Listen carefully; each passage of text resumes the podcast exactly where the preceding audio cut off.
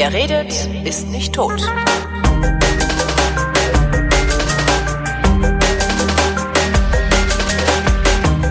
Willkommen zum Geschichtsunterricht der Koproduktion von Vrindt und DLF Nova und aus Köln dabei der Matthias von Hellfeld. Hallo Matthias. Ich sage nur Tschetschenien, mein Freund. Tschetschenien, mein Freund. Der Tschetschenienkrieg ist unser Thema heute und ich habe jetzt wieder gerade so das Gefühl, wird Geschichte immer nur durch Gewalt geschrieben?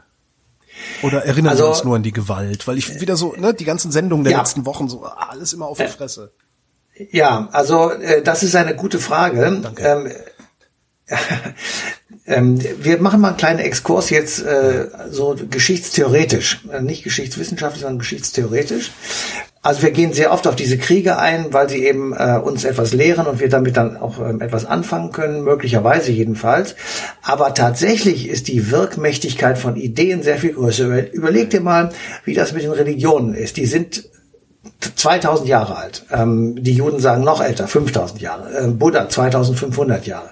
Also ähm, die sind immer noch da und sie wirken immer noch und sie beeinflussen unser Leben sehr stark. Und wir haben, ähm, wir haben äh, Grundsätze, wie wir zusammenleben. Also ich hau dir nicht eine runter, wenn du nicht mehr meiner Meinung bist, sondern wie ich diskutiere mit dir. Mhm.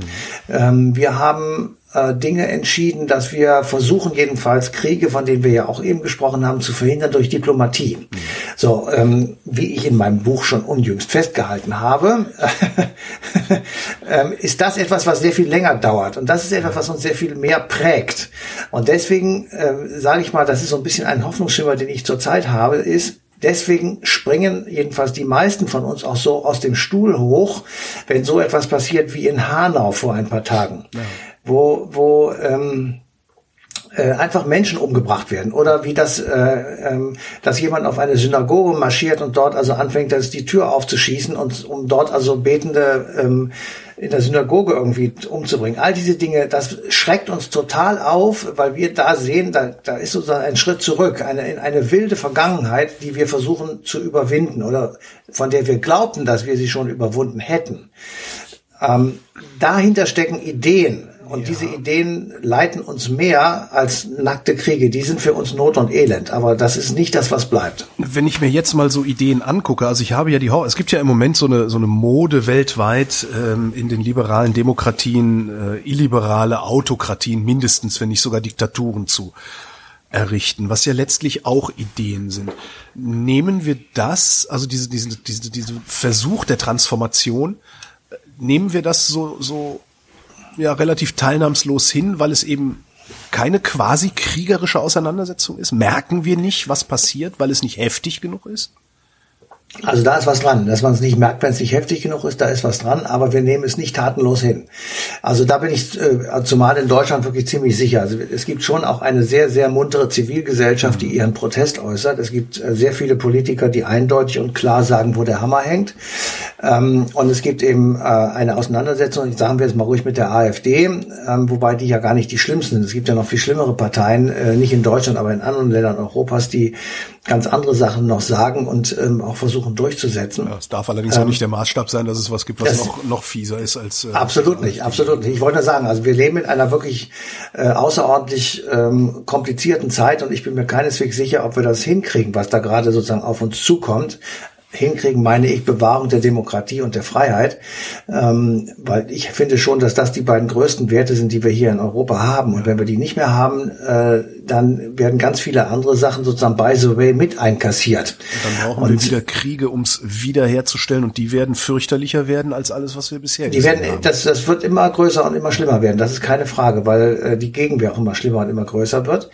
Ähm, also wir brauchen sozusagen eine, eine Wiederbelebung dieser ursprünglichen Ideen Ideen, ähm, um sozusagen eine, eine Feuermauer gegen die zu errichten oder Brandmauer gegen die zu errichten, die diese Ideen torpedieren. Und ähm, ich bleibe jetzt mal bei dem Beispiel in Hanau. Ähm, wenn wirklich die ganze Welt äh, davon überzeugt ist, dass das ewige Gelaber in den sozialen Netzwerken, äh, das Verrücken von Grenzen des Unsagbaren immer weiter in die Mitte, von rechts außen immer weiter in die Mitte. Wenn das nichts damit zu tun haben soll, dass Leute eine Waffe in die Hand nehmen und äh, Türken umbringen möchten oder Juden umbringen möchten, wie neulich passiert, äh, dann finde ich das schon äh, obszön. Ja. Und dann muss man wirklich sagen, ähm, wir müssen jetzt da, wir, wir müssen jetzt einschreiten. Also wir müssen jetzt dafür sorgen, dass das aufhört, weil es geht an die Substanz dessen, was wir für richtig erachten. Und wir sind immer noch die Mehrheit. Und die Mehrheit muss in diesem Falle sich durchsetzen. Das ist in einer Demokratie so. Und das muss im, entweder der Verfassungsschutz machen oder die Polizei oder eben die Zivilgesellschaft. Und im Moment ist nur die Zivilgesellschaft am Start und diese nicht Zivilgesellschaft. Die Presse, nicht mal die Presse ist äh, noch ja, weil die haben das Problem, weswegen, weswegen die öffentlich-rechtlichen so ein großes Fund sind. Äh, die Presse hat das Problem, dass sie Werbekundschaft hat. Und wenn die Werbekundschaft sagt, ihr, ihr hört jetzt auf, gegen die AfD zu äh, polemisieren, sonst ziehen wir unsere Werbung weg, dann ist so eine Zeitung ganz schnell ja, platt. Ich, ich bin ja gar nicht da, wo es darum geht, äh, gegen diese Partei zu berichten, also sie, kritischer Berichterstattung zu unterziehen, wie alle anderen auch, die einen Machtanspruch formulieren, sondern äh, es geht mir ja, ich, ich habe ja schon das Problem mit der Normalisierung. Ne? Und da ist der ja, öffentlich-rechtliche Rundfunk ja der auch kein Kind der Traurigkeit. Die sitzen in Talkshows, die werden interviewt, als wären es ganz ja, aber, normale aber, Politiker. Ne? aber nein, das werden sie nicht. Aber ich, diese Kritik habe ich im Übrigen auch. Also ich, ich fechte da bei uns im Deutschlandfunk einen einsamen Kampf. Ich sage, was kommen diese Schweinebacken hier in das Programm? Das würde ich als würde ich wirklich nicht machen, mhm. ähm, sondern ich würde einfach ähm, das wegtun und dann sagen, das Gegenargument ist, man kann nicht über sie nur reden, sondern man muss auch mit ihnen reden. Nö, das stimmt und gar nicht. Das, ich sage ja, das ist das Gegenargument. Ja, und dann kommt immer, dann kommt immer als nächstes, das haben, die haben immerhin 13 Prozent oder ja, knapp 13 Prozent bei der Bundestagswahl bekommen.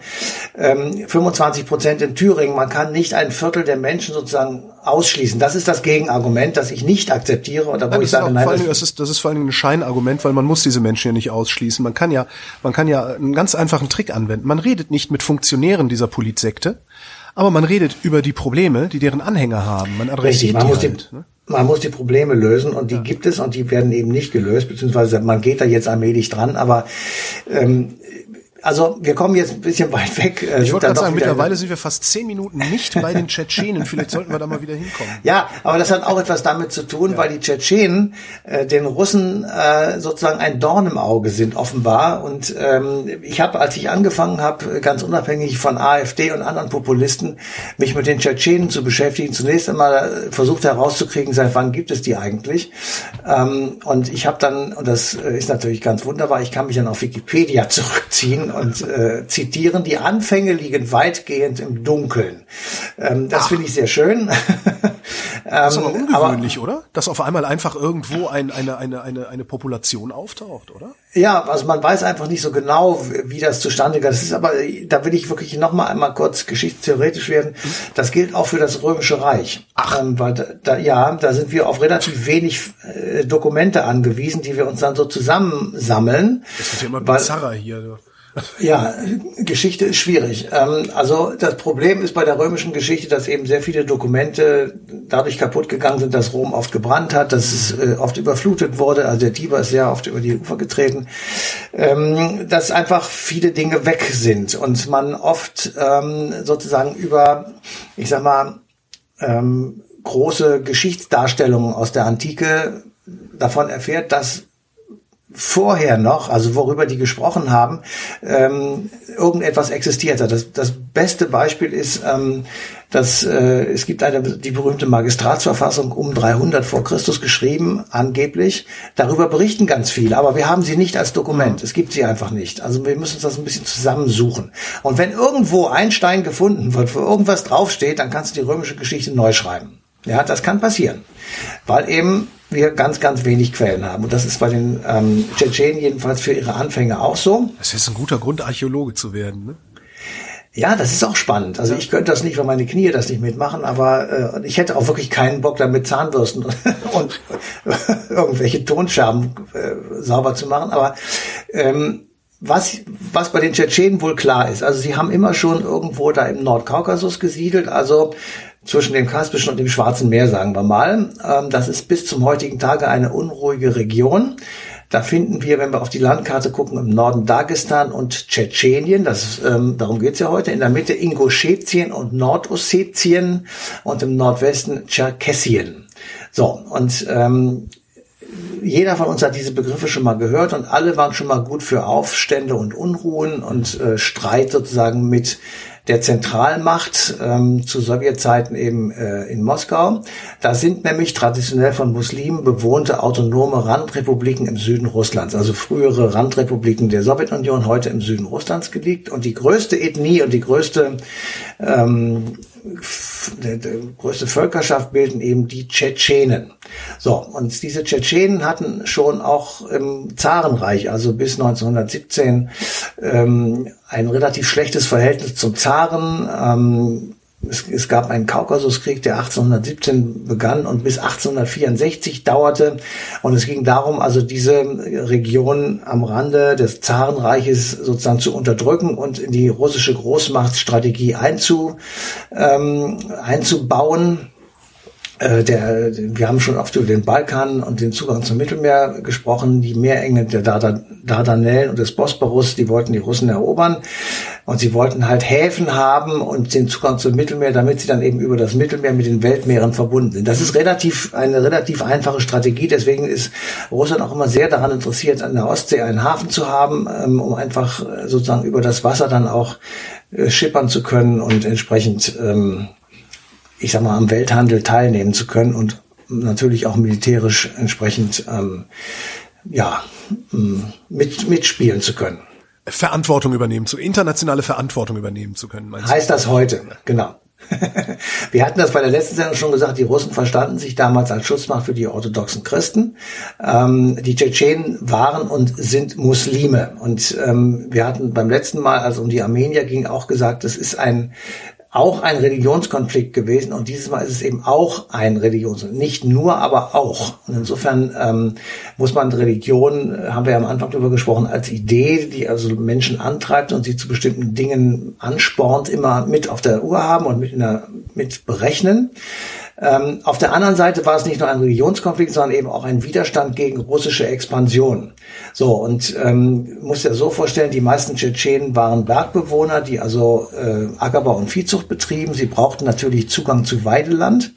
Und wenn das verloren ging, weil die Russen dort andere Ideen hatten und Straßen gebaut haben oder das Land abgetrennt haben, dann kann, kann man sich leicht vorstellen, dass die äh, Bergbewohner eben ähm, dagegen waren. Und es ist im Prinzip ein Mix ähm, gewesen an Motivation Option, sich dem äh, russischen Ansinnen, dort eine Übermacht zu stellen, ähm, zu wehren. Und man kann es vielleicht so zusammenfassen, also religiös-politischer Widerstand, der sich also schon vor 150 Jahren ähm, ja, wie soll ich sagen, kreiert hat oder ausgebildet mhm. hat bis hin, dass also im Kaukasus ein Imamat, also eine Re Regentschaft eines äh, Imam mit eigener Regierung, eigenem Heer und eigenen Steuern ähm, äh, ging.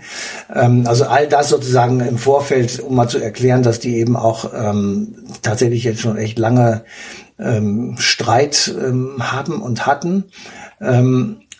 Der, der größte ist immer noch, ähm, es gibt eine besondere Spielform sozusagen der muslimischen äh, Glaubensgründe, das ist der sogenannte Sufi-Orden. Mhm. Und dieser Sufismus, äh, den gibt es also, gab es lange Zeit eben in Tschetschenien und damit war klar, ähm, diese, also manche sagen, das ist sowas wie eine Bruderschaft gewesen, manche können auch sagen, das waren Clans, ähm, die also sehr großen Einfluss in Politik und Gesellschaft hatten und ähm, versucht haben, auch das Leben der Tschetschenen insgesamt zu steuern. All das ist natürlich ein gewaltiger Unterschied zu dem, was in Russland äh, stattgefunden hat oder stattfindet. Ähm, also kaum größere Unterschiede zwischen Staats- und Regierungsformen eben in Tschetschenien und in Russland. So, und ähm, die ähm, Tschetschenen waren bis 1991 zum Ende der Sowjetunion eine russische Sowjetrepublik. Ähm, und genauso wie die Armenier haben sich die Tschetschenen schon im September 1991 vom Acker gemacht. Ähm, und haben aber dann etwas gemacht, was eben noch ein bisschen anders war als bei den Armeniern. Sie haben weder den Michael Gorbatschow als äh, Staatschef anerkannt, noch Boris Jelzin. Und die Konsequenz war, dass 1991 über dieses Teilgebiet Russlands ähm, der Ausnahmezustand von äh, Boris Jelzin verhängt worden ist und äh, damit sozusagen der Keim des Krieges gegen die Tschetschenen gelegt ähm, wurde. Das war 1991 schon. Ähm, und ja. Wäre das nötig gewesen, dass Jelzin das macht, oder war das so ein ich zeige euch jetzt mal, wo hier der Hammer hängt. Äh, also im ja. Grunde wieder so dieses übliche äh, von innenpolitischen Problemen ablenken, indem man Außenpolitik betreibt, obwohl es nicht ganz Ausland war, sondern alte ja. Republik und so. Ja, ja, also ähm, man hätte es vielleicht anders. Auf der, also ich sag mal so, ähm, wir reden hier im warmen Sessel mit Bier und Schnaps äh, in der Hand und äh, machen uns über die Tschetschenen her oder über die Russen. Das würde ich mal versuchen nicht zu machen, weil natürlich gibt es da Leute, die sind auch schwer zu ertragen. Also um es mal vorsichtig zu sagen. Das sind Radikalinskis auf der einen Seite gewesen, die ähm, ich sag mal, die große Macht Russland herausgefordert haben. Mhm. Für Russland 1991 ähm, war es sowieso schwierig äh, zu existieren, sage ich mal. Man hatte den Kalten Krieg verloren, man war von einer Weltmacht runtergestuft worden auf eine Regionalmacht, wie es dann später Barack Obama formuliert hat. Ähm, es hatte große wirtschaftliche Schwierigkeiten, das Land. Ähm, es musste subventioniert werden von der Bundesrepublik und von anderen, die das aus Dankbarkeit für die eine natürlich schnell gemacht haben. Aber das Ende der UdSSR war für die Menschen und natürlich auch für Boris Jelzin ja psychologisch traumatisch. Es war schwierig. Und äh, wenn jetzt noch so einer anfängt rumzupupsen wie die Tschetschenen, äh, dann kann ich mir schon vorstellen, dass da viele Leute gesagt haben, also jetzt ist aber mal Schluss. Ja. Und dann wurden die Tschetschenen sozusagen zum Boomern aufgebaut. Äh, wenn also irgendwo ein Anschlag stattgefunden hat, irgendwo ein Haus explodiert, das waren irgendwelche tschetschenischen Untergrundkämpfer. Ähm, sie haben, sie wurden tatsächlich aufgebaut als, als die Bösen äh, im eigenen Fleische. Mhm. Die anderen, die, die anderen Bösen, die waren schon längst weg. Also die baltischen Staaten zum Beispiel, die hatten sich schon selbstständig gemacht. Georgien, das ist auch so ein Kandidat, ähm, der also für, also die Georgier, ähm, Stalin war zum Beispiel einer, ähm, haben nicht unbedingt einen sehr guten Ruf gehabt. Sie waren auch äh, bis, bis 1921 unabhängig, wurden dann besetzt von der Roten Armee und der UdSSR eingegliedert und haben sich genauso äh, wie die anderen schon im September 1991 aus dem Staub gemacht. Ähm, also es war schon eine komplizierte Gemengelage, in der sich Russland dort befand, und zwar speziell zu den Staaten, die entweder schon eigenständig waren und sich von Russland abgewendet haben oder teilweise noch in ihr mit drin waren, aber auch eigenständig sein wollten. Mhm. Und ähm, wenn du dir jetzt noch überlegst, dass die russischen Menschen ähm, vielleicht nicht gleich 1991, aber dann doch äh, bald irgendwie den, das Gefühl hatten, ähm, den Kalten Krieg verloren zu haben, obwohl sie doch die Faschisten geschlagen haben. Ähm, und das war so ein bisschen, ich sag mal, ein Ungerechtigkeitsempfinden. Das kann ich auch nachempfinden. Also ich kann das ähm, in gewisser Weise nachempfinden, dass ähm, jetzt ähm, die Leute gesagt haben, wir können das nicht noch weiter zulassen. Wir müssen irgendwie wieder den Rücken gerade machen. Und wir müssen ja sowas in der. Richtung. Und da passieren dann ganz schnell so Übertreibungen und äh, äh, ja Kriegshetzereien und so weiter und so fort. Und ähm, wir haben als wir ähm, diese Sendung gemacht haben gucken wir immer, haben wir sowas schon mal gemacht, haben wir schon mal auf diesen äh, Tschetschenien-Konflikt irgendwie einen Blick geworfen und dann haben wir festgestellt, ja, haben wir.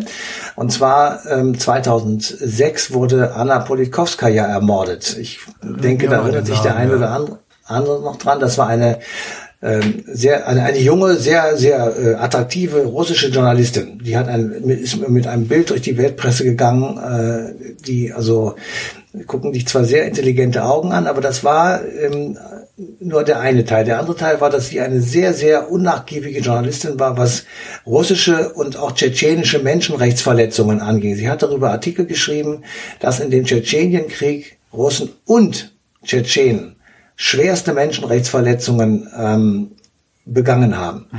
Ähm, also das die Tschetschenen beid, beider Seiten, beiden Seiten genau, gleichermaßen sie, unbeliebt. Ja. Sie hat es auf beiden Seiten angeprangert, dass also äh, die Tschetschenen nicht nur die Guten sind.